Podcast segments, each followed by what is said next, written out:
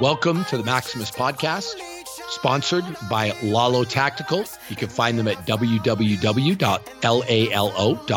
and Meat Locker. You can find them at www.meatlocker.com for the best in steak, chicken, pork, and bacon. Your hosts today are myself, of course, Bobby Maximus, and Joe Cebula. How are you, Joe? I'm doing great, Bobby. Good.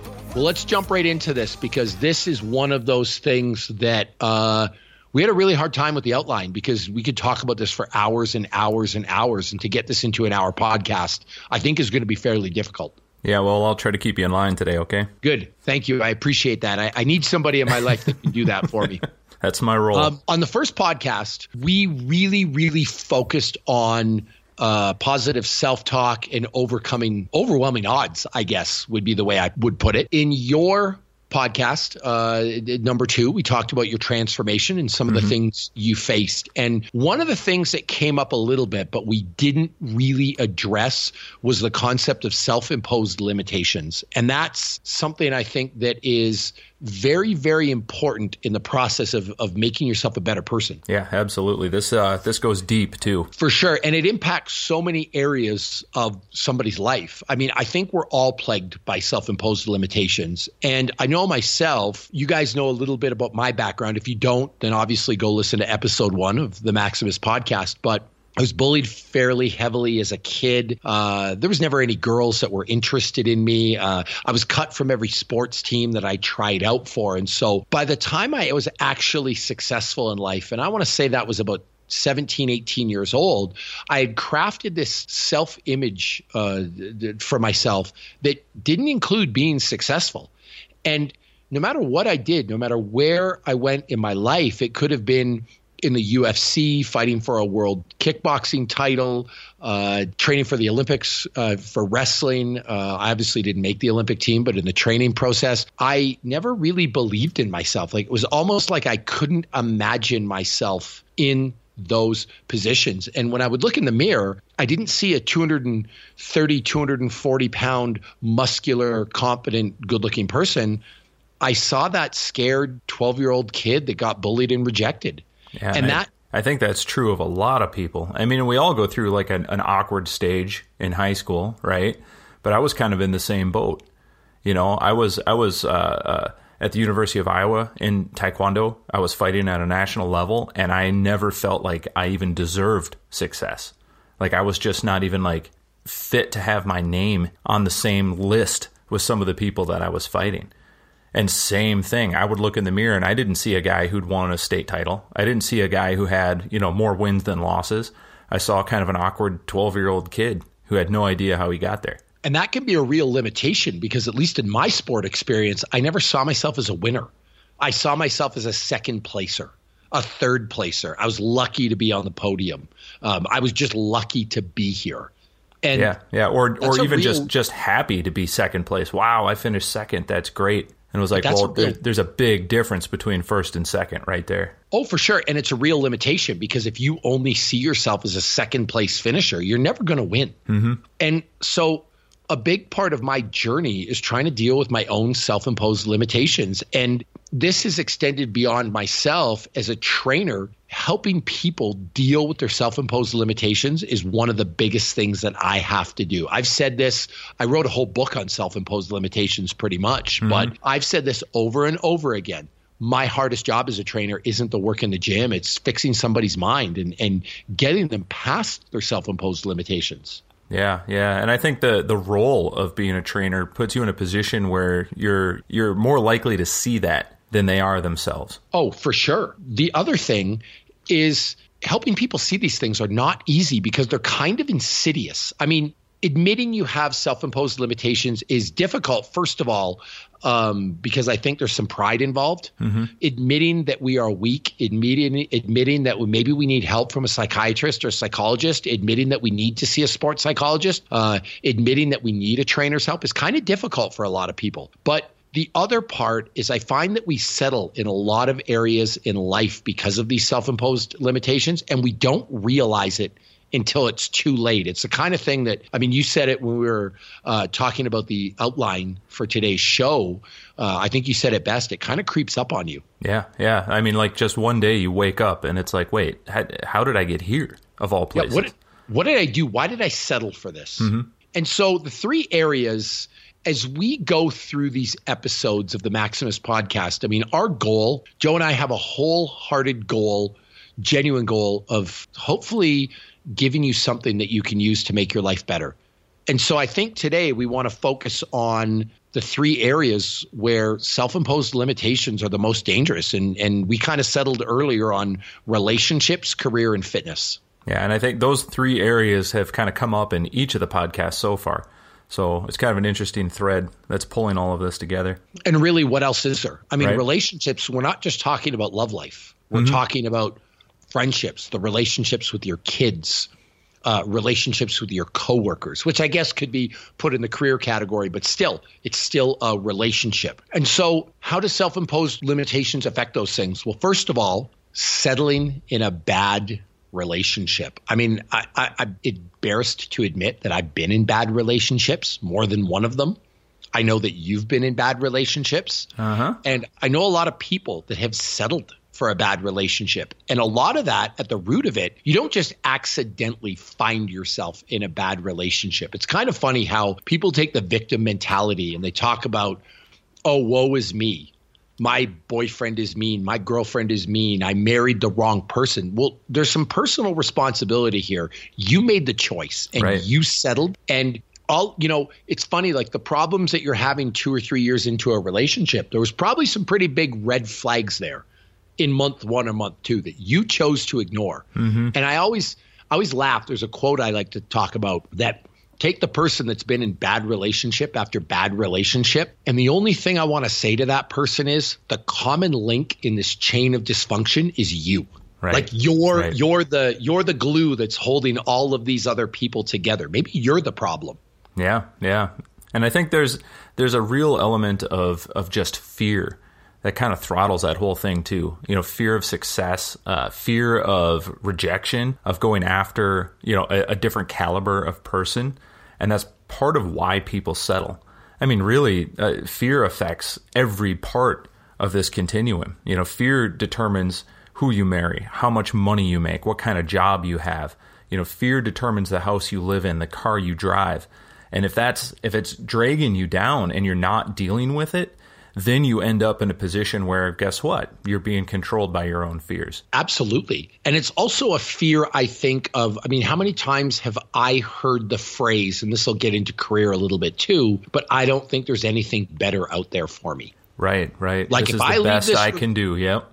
Exactly. And that is setting a huge limitation, eh, being willing to settle. And at the end of the day, you kind of settle for what you think you deserve. Yeah. I mean, that's the reality. And this happens with friends as well. Mm-hmm. People will let friends walk all over them.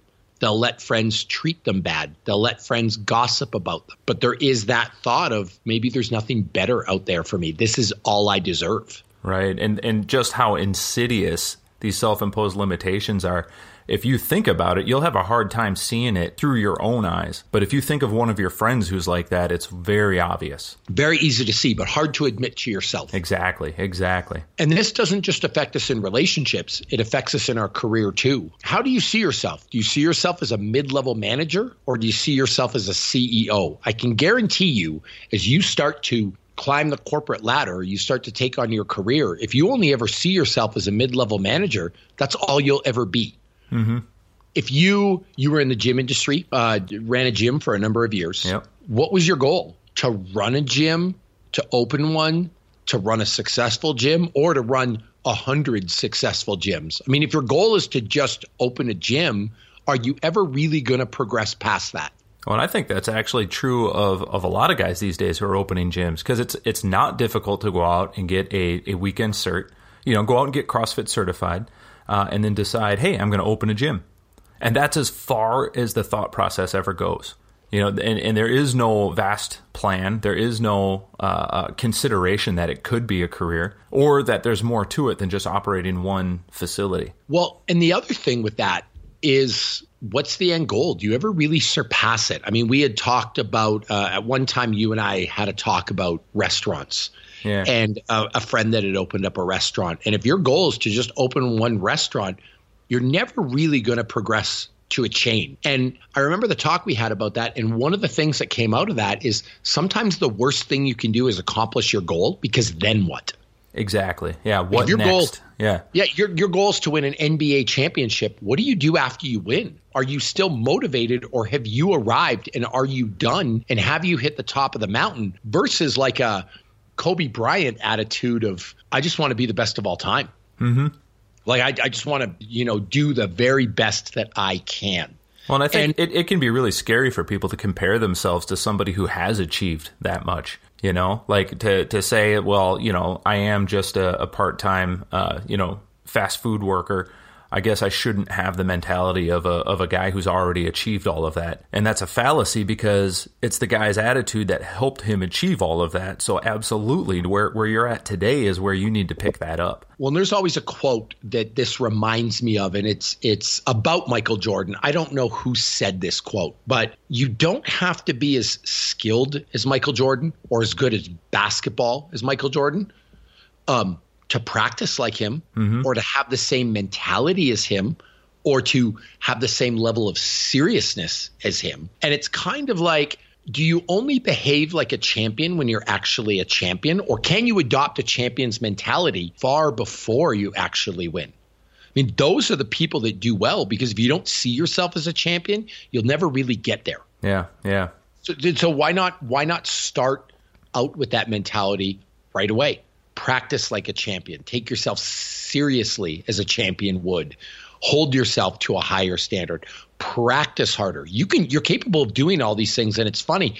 All you have to do is flip a mental switch. None of these things require a victory right. or a trophy or a gold medal to put into place. Well, I think too, like think about a guy like Michael Jordan. Everybody sees a guy who's you know insanely successful, is one of the the best, if not the best, basketball player of all time, and they forget that he had a lot of struggles and a lot of failures. He tried a lot of things that didn't work out, but what kept him going, right, was that attitude, that championship attitude that he adopted before he began to fail. And it wasn't enough. He wasn't just going to play in the NBA. Right.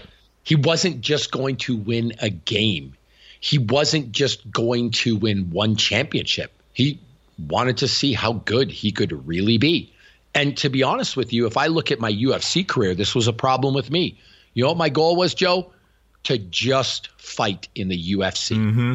Yeah. That yeah. was as far as I believed I could go. So it was really hard for me, A, to win a fight in the UFC. But B, when I did win a fight in the UFC, flipping that switch and, and trying to get past my own self-imposed limitations of wow what am i doing here? I've actually won a fight. I mean mm-hmm. maybe i have potential. Maybe i that was a really difficult moment in my career when i won my ufc my first ufc fight because i i didn't know what to do from there because i'd had these self-imposed limitations. Yeah that's interesting. I had a, a I guess a similar experience at my first national championship as a taekwondo fighter. And I was just kind of looking through the room. There were three kinds of people there. There were people who were there to win. There were people who were just happy to be there, and then there were people who I had no idea who let them in. Uh huh. You know, and and the the goal was in my mind like I was just happy to be there. And I had a hard time envisioning myself standing in the ring with the guys who were there to win. Mm-hmm. And that was when I decided, you know, I, I need to take, like, I need to go further. I need to think differently about myself as a fighter and as an athlete and what I can accomplish. And that's when I really began flirting with the idea of kind of making a run for it and trying to, to qualify for a national team and get on the Olympic team. So it sounds like a big part of your progress was not just the fighting in the, in the, I, I want to say a ring, but it's not really in a ring. You're on a mat. Mm-hmm. It, it wasn't just the kicking and punching in practice. It was also learning how to picture yourself, like learning how to look at yourself in a different light so you could be successful. Yeah, I mean 100% because otherwise it was just what we said earlier. I was just happy to get a second place. You know, I'd go to a tournament and I'd fight my heart out and I'd get second place and I was just thrilled with it instead of being pissed that I didn't win. And that that was the difference between me on the second place spot on the podium and me winning gold. Was For I sure. needed I needed that that different switch to flip. It was like the the difference between the guy who won and me. I was the better fighter. You know what I mean? Like I knew that standing there, I could beat this guy, but why didn't I? And it was simply because I never envisioned myself being the champion. I was just happy to be there. And there, I mean, really, that's not a bad thing. You should be happy to be there, but you should also be there to win. You should also be willing to, to bet on yourself and view yourself as a winner. That's one of right. the most important things. And I've seen this kind of attitude. I mean, obviously, we did sports at a high level, and so this may not relate to many people. But one area that I think is really relatable to people is the gym. Yeah. And think about when you've been in the gym and you spot somebody and they get under a bench press and they say, I'm going to go for three reps. Do they ever really get four or five or six? Yeah, no. no. because they get three and they're done. Yep. And what happens is the first one easy is easy, the second one's kind of hard, and they flame out on the third one because they'd already set that limit. I'm going to do three. When have you ever seen somebody lay down in a bench and just say, I'm just going to do my best? I'm going to go for as many as possible. Mm-hmm. A much better attitude than putting that number out there because once you put that number out there, you've set a limit. I see it with weight loss where people say, I'm going to lose five pounds. They actually probably need to lose 20 or 25. Yeah, yeah. But why five pounds? And when you get to five pounds, do you give up? Have you achieved your goal? do you all of a sudden flip the switch and then melt the other 20 off? Yeah, yeah. Like, but you've set yourself a limit, and that's as good as you are going to do. Well, and we talked earlier too about just how many push ups can you do, and it's always an even number. Oh, I can do 10. Oh, I can do 20. Oh, I can do 40 push ups. It's never 41 and a half, you know? Yeah. It's never, uh, well, I did 13 and three quarters and then I just flamed out. My real question is where do these numbers come from? Mm-hmm. Like when you, when you come up with a fitness goal, did you just pull it out of a hat? Did you get it from one of your friends? Did you get it off Instagram or social media? Did you read it in a, in a, in a copy of my book, Maximus Body? Were you following Joe on Instagram and decided to do what he does? I mean, I think people kind of throw out numbers and limits without even realizing what they're doing. Yeah, yeah, and and ninety nine percent of the time, the number that they're choosing, they're choosing too humbly they're not going far enough. Oh yeah, know? it's rare. It's rare. I have to back somebody off. Yeah, I mean, it's it's kind of funny. Most people really underestimate their ability. I don't get many people that walk in my gym and I ask them what their goals are, and they say they want to deadlift a thousand pounds. Right. Yeah. it's it's a guy that says I want to deadlift two hundred pounds. Yeah, yeah. Or a or a you know a woman that wants to deadlift her body weight. Mm-hmm. I don't know what I would do actually, Joe. I'm, I'm trying to think of an example where somebody's come in the gym and had a goal that I thought was just just fucking crazy. Like I want to run a 350 mile. Well, here, here here's an example. I used to get this a lot. I'd have some, you know, 19 year old kid walk into my CrossFit gym and say, "I want to go to the games this year." Awesome. Like, great. Have you been training? Well, no, I've never done this before. God bless them for not having that limitation set yeah, yeah. I mean, you know, we can make fun of it and stuff, but if you come in with that attitude, you'll make it a lot further than the person that says, I just want to finish a workout. Yeah, absolutely. Absolutely. You've got to have that idea in your head. And a lot of the people that I've seen be the most successful in life are the people that from day one, they set a very, very high bar for themselves. Mm-hmm and they never like settle. So so if they do find that they set a goal and they reached it, they just set a new goal. They keep pushing it out further. They're on to the next thing. Exactly, exactly. That's that's one of my favorite phrases. Like, great, what's next? And I used yep. to say that to, to folks at, at my gym all the time. You know, they just set a big PR. They've been training for their deadlift. They put, you know, 50 pound PR on their deadlift. Aren't you proud of me, coach? Great. What's next? Yep. Where do you go from here? And so when we talk about these self imposed limitations, it's pretty obvious they affect us in a negative way. Mm-hmm. And I'd like everyone at home who's listening to this to start examining your life. Start thinking about places you may have been a self limiter. Maybe it is your relationship. Maybe you have settled. Maybe it's time to move on from, you know, your your romantic relation, relationship or maybe there's some friends you need to leave behind because they're dragging you down. Maybe you've settled in that in that regard. Maybe it's your fitness. Are you really as fit as you think you could be? What are you really capable of? Maybe it's your career. Have you settled into a role that frankly you're too good for, you know? Yeah, and I think uh, I, I think it's important that people kind of understand like how to begin that process because it is so hard to see yourself doing it And the first thing that we have to talk about is again aggressively cutting the negative voices out so that you can start to see things more clearly. And, and that's again, a huge. You know, you, you, we we say this all the time, but you become who you hang around. And so, are you hanging around a bunch of people that are holding you back, or a bunch of people that are pushing you forward?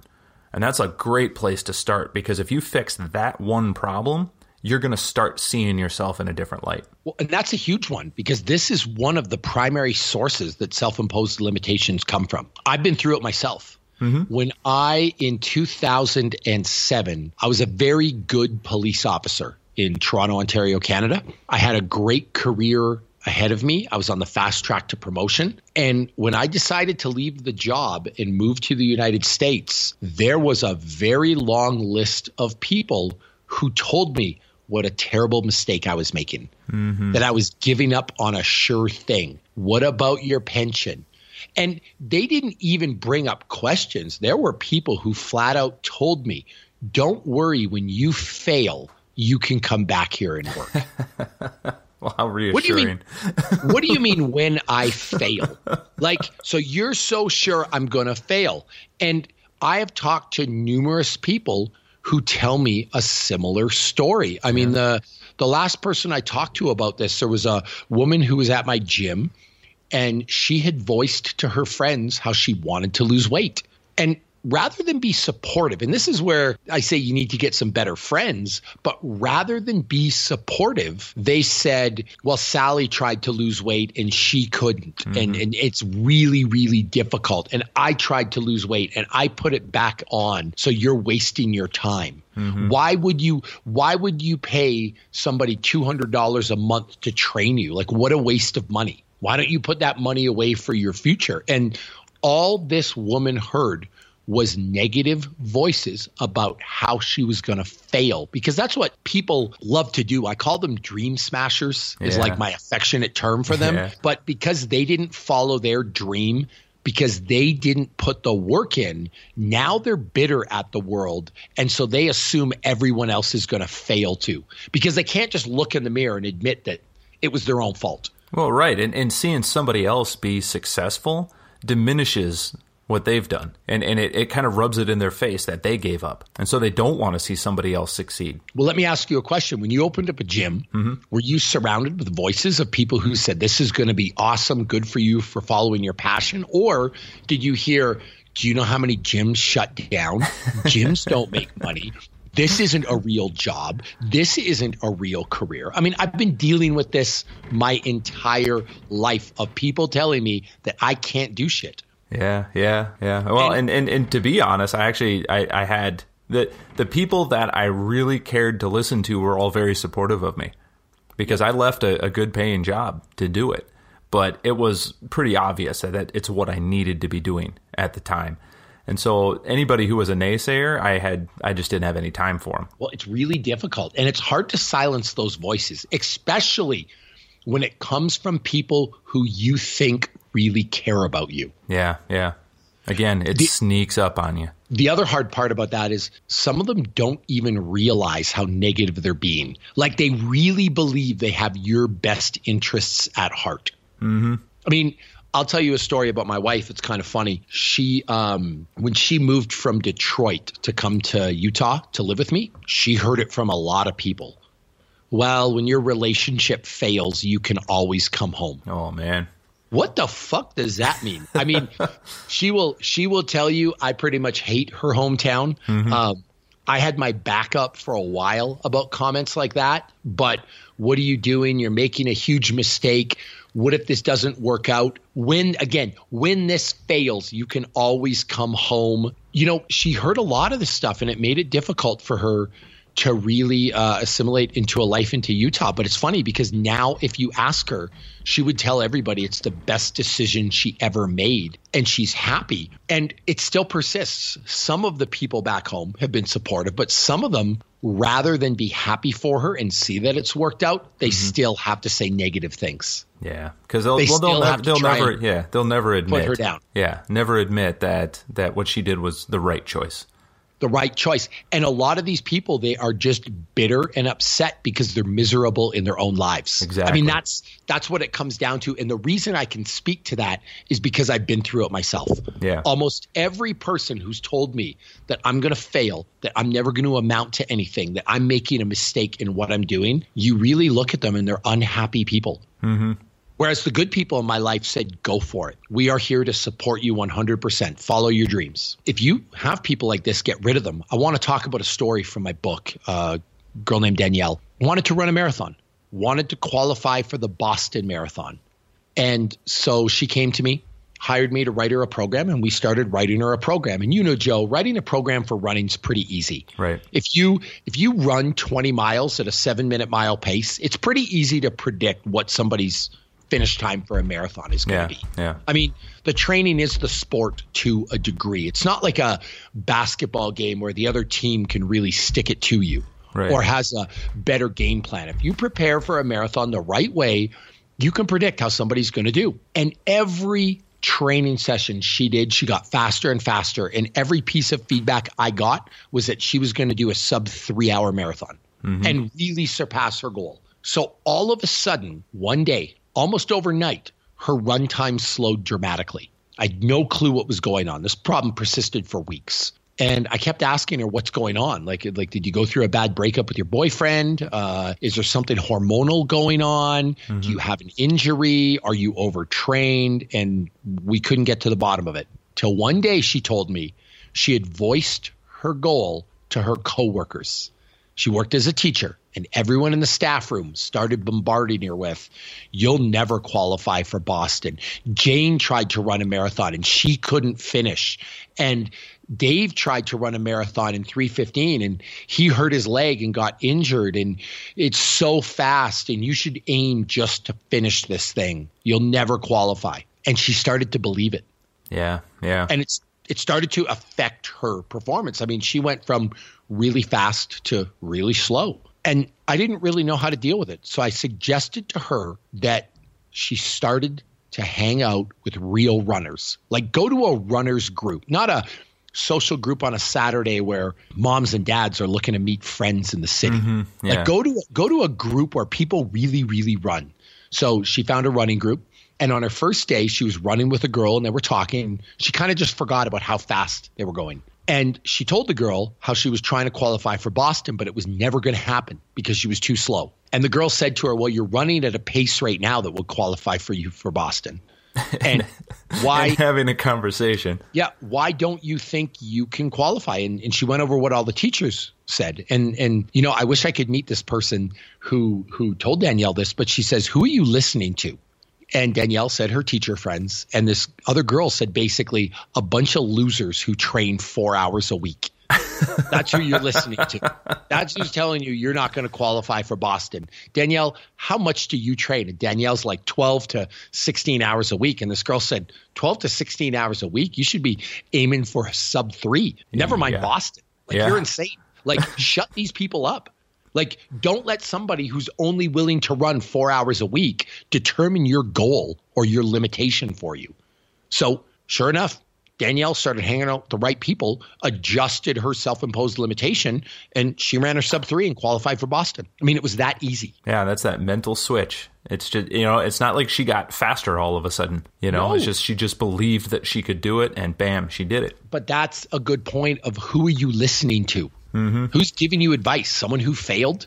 Like, you want to make the NBA. Is it Michael Jordan giving you advice? Or is it uh, one of my favorite NBA players, Ronnie Price, good friend of mine that trains at the gym? Had to drop his name. Ronnie, we love you. But is it Ronnie giving you advice? Or is it some guy that got cut from his grade 10 high school team and is angry at the world and now is telling you you're going to fail? Yeah, yeah. And that happens way too long. Mm-hmm. So, and, and, it, and it's hard to to recognize that because you're you people come to you with advice and you're kind of like open to it because you're really you're you're trying you know and you believe it. Uh, and and you believe that they're coming from a place of care and compassion and really they're just setting a limit for you. They're just turning your governor on and saying this is as far as you go and no further. This is what you're going to do. yep. So the the first thing we want you to do is get rid of negative people, get rid of toxic people. And listen, people have a hard time with this because I think a lot of us deep down have good hearts, but these people really affect you in a negative way. If people are affecting you in a negative way, you need to protect yourself first. I mean, there's that old phrase you can't be good for anybody else if you're not good for yourself. So pay yourself first. Number two, after you aggressively eliminate negative people, or at the same time as you're doing this, ideally, you have to change your internal dialogue. Uh, you've got to change your narrative or change how you look at your story. And the example we came up with, Joe, was the push up example. Mm-hmm. When you go to do a max push up test, do you talk to yourself before and say you're going to do 5, 10, 15, 20, even numbers as you you know you said it's always some yeah. round little nice number or do you start to frame the narrative with i'm going to do as many as humanly possible all the push-ups all the push-ups i mean that's a joke that i use regularly mm-hmm. hey rob how many how many pull-ups are you going to do today all of them yep i don't try to put a number on it because when i hit that number workout's over yeah. I'm not immune to that. If I say I'm going to do 50, I might do 50. Might do 51 because then I can really pat myself on the back. Yeah, yeah. I did more what? more than what was expected of me, more than the minimum, so I'm extra fit today. But even though even even though you were capable of 72 and a half, you only did yes, 51. It's also really funny how that works, Joe. When I go into a workout, if I tell myself I'm going to do we'll say we'll call it 100 pull-ups. Mm-hmm. At 70, I start getting tired. Right. At 80, I kind of want to quit. At 95, I start feeling I'm almost done. I can tough this out. And at 100, I leave the gym. So I was I was pretty tired at 70 and worried. If I tell myself before I go into the gym that I'm going to do 200, I'm not tired at 70. I don't yeah. get tired till 180. Right, right. And there's no difference except how I framed that going in. Yeah. Which to me is interesting because I think this can apply to a lot of areas of your life whether it be business meetings, relationships, uh, career goals, just framing that narrative differently going into a situation. Well, and I think you, you have to have kind of the positive self talk going on too. So, like going back to the very first podcast, we were talking about green light thoughts and writing down five reasons why you're going to be successful every day. If you are honest to God doing that, it's going to be a lot easier to reframe that narrative later. And if you're not doing that, start doing it. No, and I'd like to bring up your uh, your transformation as well. Mm-hmm. Because one of the things that I really noted, and I don't know if you even realized it, when we went through that three month transformation, you never had a goal weight. No, I never no, heard never you did. voice that I want to get down to 198 or 202. You never had a body fat percentage. You said for the next three months, I'm going to improve as much as humanly possible. Yeah, and, and so yeah, and you kept seeing success the whole way because you didn't just hit a number and then shut down. I mean, I wonder how it would have been different if you would have said, "I'm just going to get down to 210."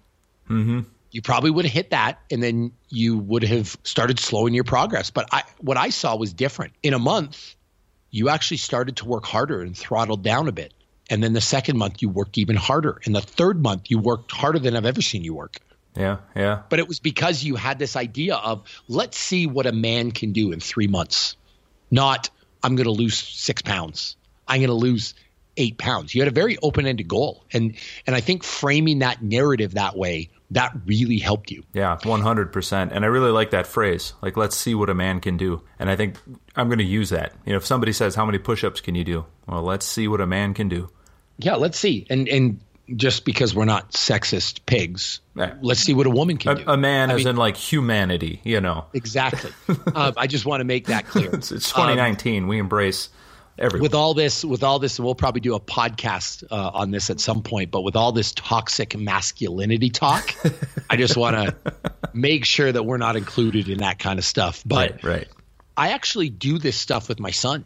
You know, if my son says, "Hey, do you think we can climb this mountain?" Well, I don't say no. I mean, right, there's a yeah. huge there's a huge trail here called Mount Olympus um, that a lot of people strive to complete. And he says, "Do you think we could get to the top of that?" I say, "Well, let's try it out." Not no, we can't.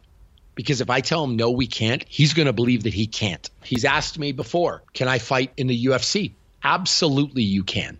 You just have to work hard enough. Yeah, yeah. Why would I tell him no, you can't? And it's funny the world that he's growing up in, you know, when you talk about being surrounded by good people, uh, my son Landon, we call him Beanie.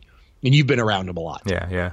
This kid, uh, he's he's uh, king of spent a trash lot of talk. King, the king of trash, talk, talk. But he spent time with Mike Weir, who's a guy that won uh, the Masters in golf. He spent time with numerous NFL athletes.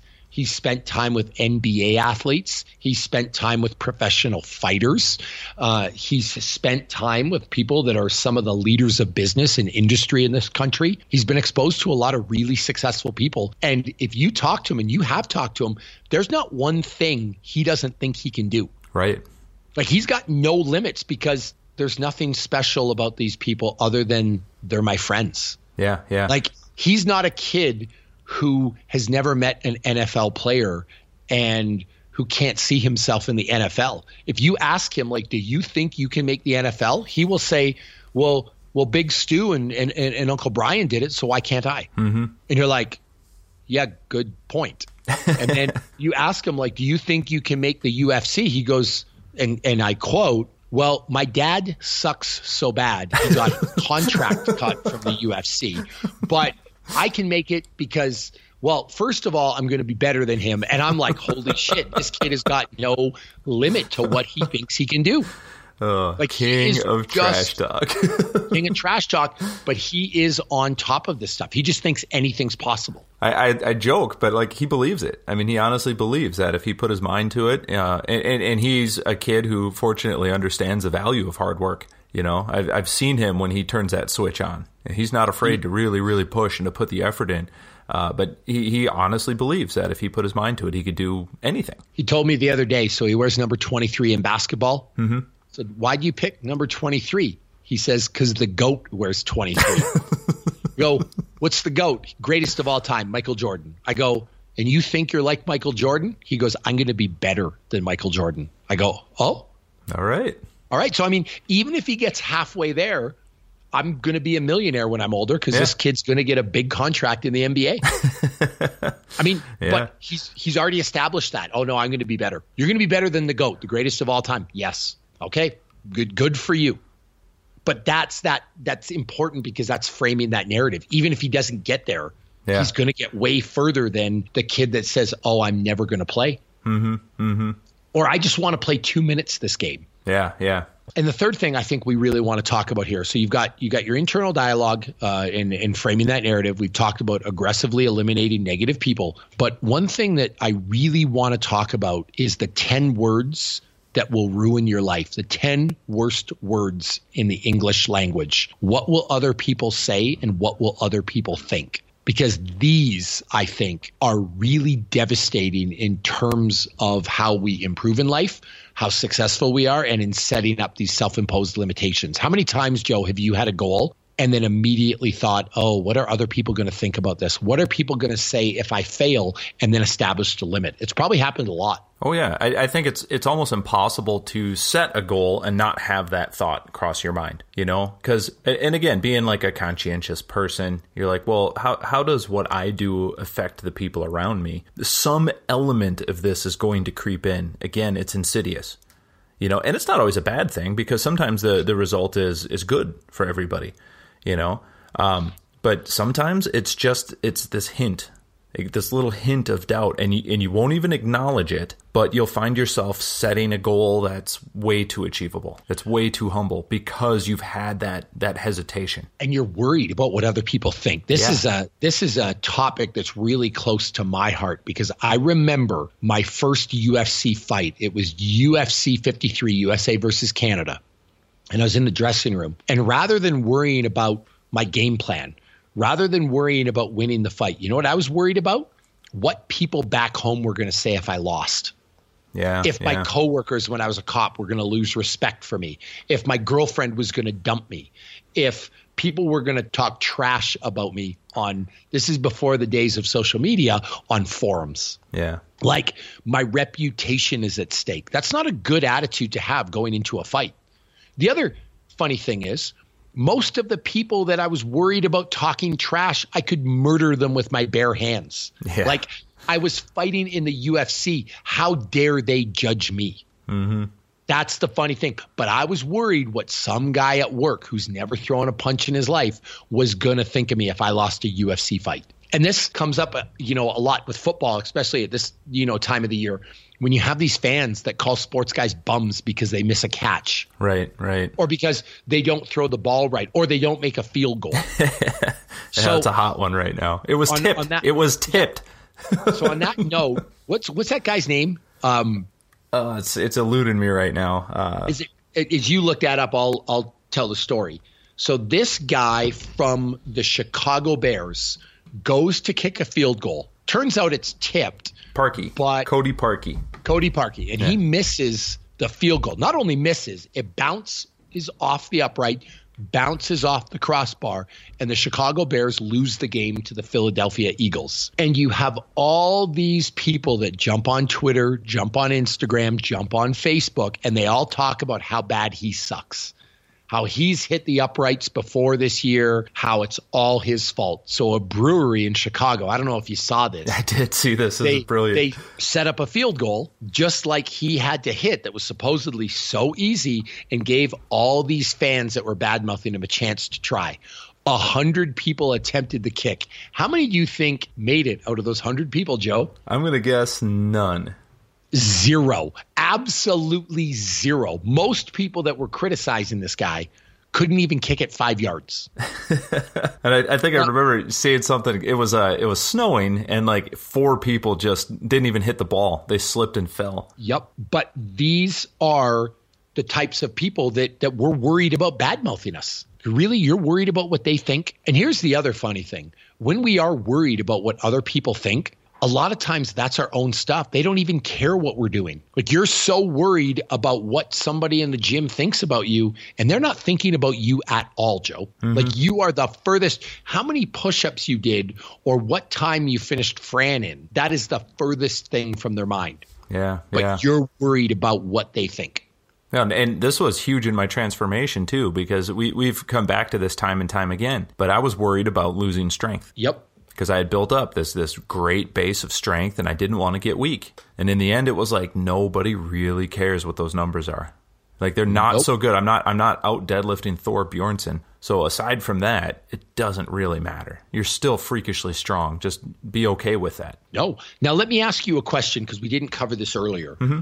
With your transformation, did you ever fall victim when we talk about not caring what other people say or not caring what other people think? Did you ever fall victim for people trying to sabotage you because they could they couldn't stand that you were no, being successful? It, it became fuel. It became just fuel for the fire. Everybody who said you couldn't just made me go harder. You know, this is uh, I'm I'm really happy to hear that, and, and but also really surprised because one thing that I've seen, and you see it in couples a lot, where you've got a couple who's been together 15 or 20 years and they've let themselves go, and both people are all out of shape. Mm-hmm. And I know you've dealt with this because we've talked about it. And all of a sudden, the wife or the husband, one of them decides to get back in shape.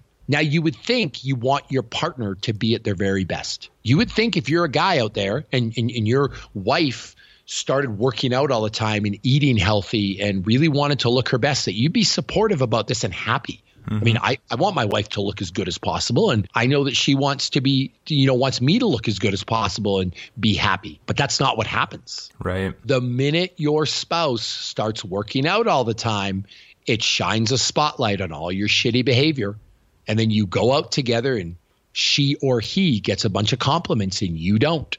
Yeah. Or yeah. you see her or him making progress and you don't. So what do you do? You start to sabotage them and you start to be less supportive and you start to give them grief. And I have heard this so many times.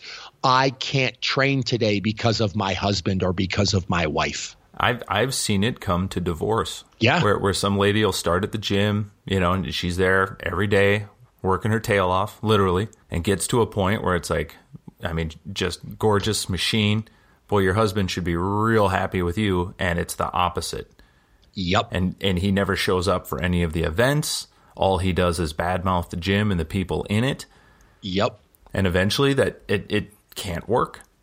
And that's the world we live in. People hate to see other people successful. I mean, even in news cycles, there's nothing that generates ratings like watching somebody else fall from grace. As a society, we love to watch people suffer. So it becomes a problem. So you have to stop caring what other people think because you know there's a lot of people that are rooting for you to failure, whether they realize it or not. Yeah. So, uh, wrapping this up, we would love for everyone to start really looking at your life and examining where you've placed limits on yourself and really be ruthless with this because I think that everyone out there could live a better life. Fitness is the easy one. Right. You can be better. You can always improve, but maybe you need to work harder. Maybe you need to get to the gym more. But start examining what limits you placed on yourself and and if they're real limits. Like you know, you could look at this in terms of the excuse, I guess, uh, word as well.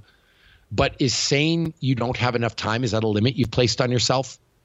Is saying that you don't have equipment is that a limit you've placed on yourself? Because a lot of times excuses come from self-imposed limitations. Mm-hmm. Examine your relationships. Examine your career. I mean, I, I would love people to use this information to get a lot better and and try to be the best people they can be. Yeah, that's. I mean, the goal. That's what it's all about. For sure. Well, this has been great. Yeah, this has been fantastic. So, uh, thank you guys, everybody, for listening. Uh, we really appreciate it. We're going to cover a lot of stuff as these episodes go on. Uh, so, so hang tight. And uh, we want to make an offer to people. If you are interested in us discussing a certain topic, we are more than happy to entertain those ideas. So, you can go to Instagram uh, at Bobby Maximus and drop me a DM or you can go to at Joe, J O E underscore Cebula, C E B U L A, and drop him a DM. And you never know, we might just talk about your topic. And chances are, if you want to hear it, there's a bunch of other people that want to hear it too. Yeah, don't let don't let your self-imposed limitations stop you from reaching out to us. Yeah, for sure. And and I know you and, and I know me, we try to answer every DM we get. Yes. Every email we get. And so so reach out. And the final thing today, We'd love to thank our sponsors, uh, Lalo Tactical. Uh, if you want the best in footwear and boots, head over to www.lalo.com. That's L A L O. Use the code Maximus20 for 20% off footwear. We'd also like to thank Meat Locker. Uh, frankly, it's where Joe and I get all our steak, bacon, chicken, pork. So all those delicious steaks you uh, see me post on my Instagram on a daily basis. That's where I get them. Uh, but you can go to www.meatlocker.com. So thank you guys very much for listening, and we'll see you on the next episode.